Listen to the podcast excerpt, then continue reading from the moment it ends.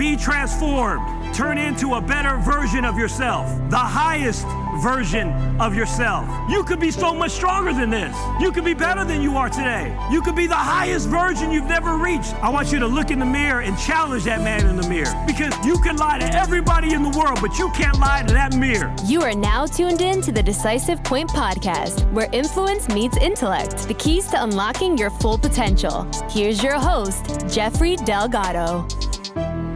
Good morning, everyone. Hope all of you are having an amazing day today. Happy Tuesday. I'd like to first start off today's podcast with a question. How many of you have ever felt that you're under a lot of pressure? Have you ever felt that before? For me, as a business owner, I think that comes with a lot of pressure. Also family, kids, people who depend on you, people who love you. There's also pressure there. Having goals, dreams, visions, things that you want to accomplish in your life. There's also pressure there. I was always taught that pressure was good for me, that I should love pressure. That pressure makes me stronger. Pressure and also failure is what makes you grow. You learn from the tough times, right? But is it possible that pressure could also create stress? I know nothing about psychology or things like that, but I know a couple of things about myself. I did read somewhere that there's two types of stress. The first one is called an acute stress. What I would always tell myself is an acute stress was short-term stress.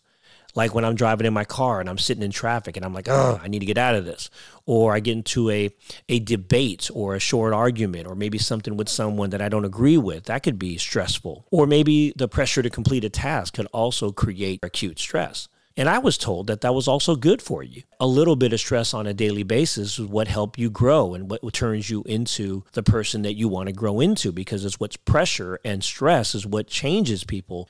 So then there's what is called chronic stress. And I started to notice that although I loved pressure and I loved the feeling of having a lot of assignments and tasks, that I started to get a little stress. I might be having chronic stress. Chronic stress is when you're constantly being bothered. I just call it long-term stress versus short-term stress when I mentioned acute stress. The whole point of that is it possible that you could be ambitious, you could be driven, and not even notice that you're stressing yourself out? Is that possible? I'm just going to talk about a couple of things that helped me realize I needed to change. One is I was struggling to get a good night's sleep. And number two, staying asleep. So if I would wake up in the middle of the night, I would immediately think about something I need to do that morning, and it would keep me up. I wasn't as excited that morning. I wasn't as pumped up. My workouts are going to be kind of lethargic. I didn't have that feeling of like, let's do this, let's go, you know. Also, I noticed my energy in terms of talking to people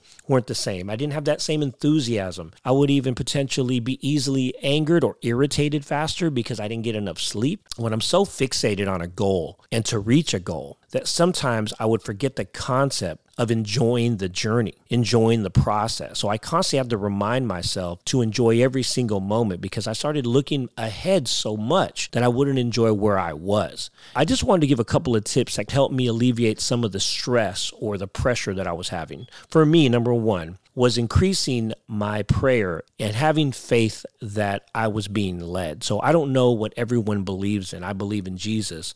And so I believe that Jesus is guiding my life. And that's always helped me. Now, I'm not going to tell anyone what they need to believe or anything like that. I'm just saying, for me, having faith and believing that I'm being led really helped me a lot to overcome some of the pressure that I was having. Number two is exercise and move more, get rest, eat healthy foods, improve what you put into your body. One thing that I always recommend is break a sweat daily if you can. Number three, learn time blocking and priority management. I always ask a person, what is your most productive time in your day? And don't let that be interrupted. Also, when you spend time with your family, let's say you're getting home that night, make sure you spend time with your family and be present with them versus thinking about work all the time or taking 100 calls when you're sitting there at dinner with your family. I remember years ago, I was getting recognized on stage in Vegas, and my father was there. My father got to watch me on stage, and I was getting this big award. It was great. The next day, and by the way, my father at that time never been to Las Vegas.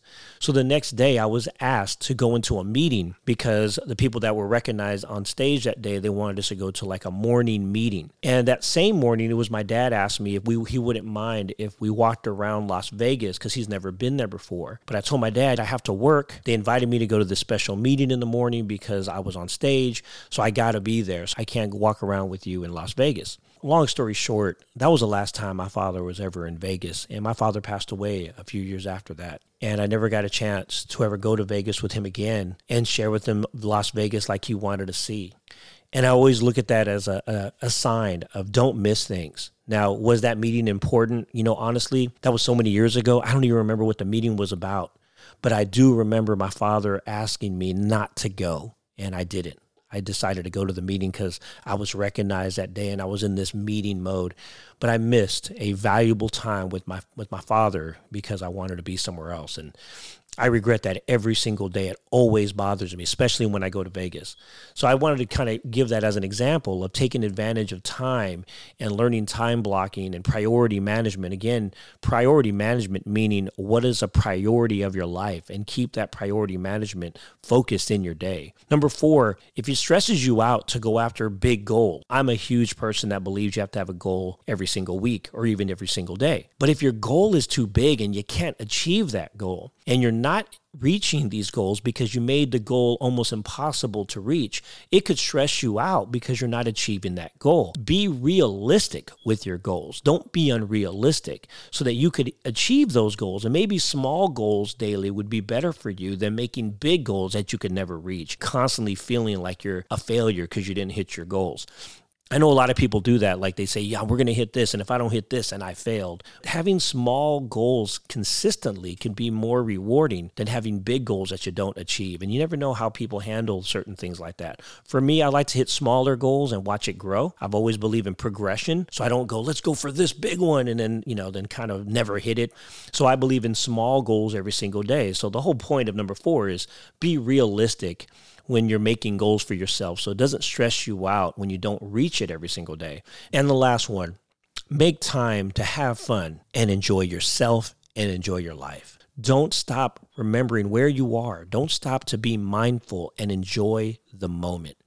I'll leave you with this quote. Stop acting as if life is a rehearsal. Live this day as if it were your last.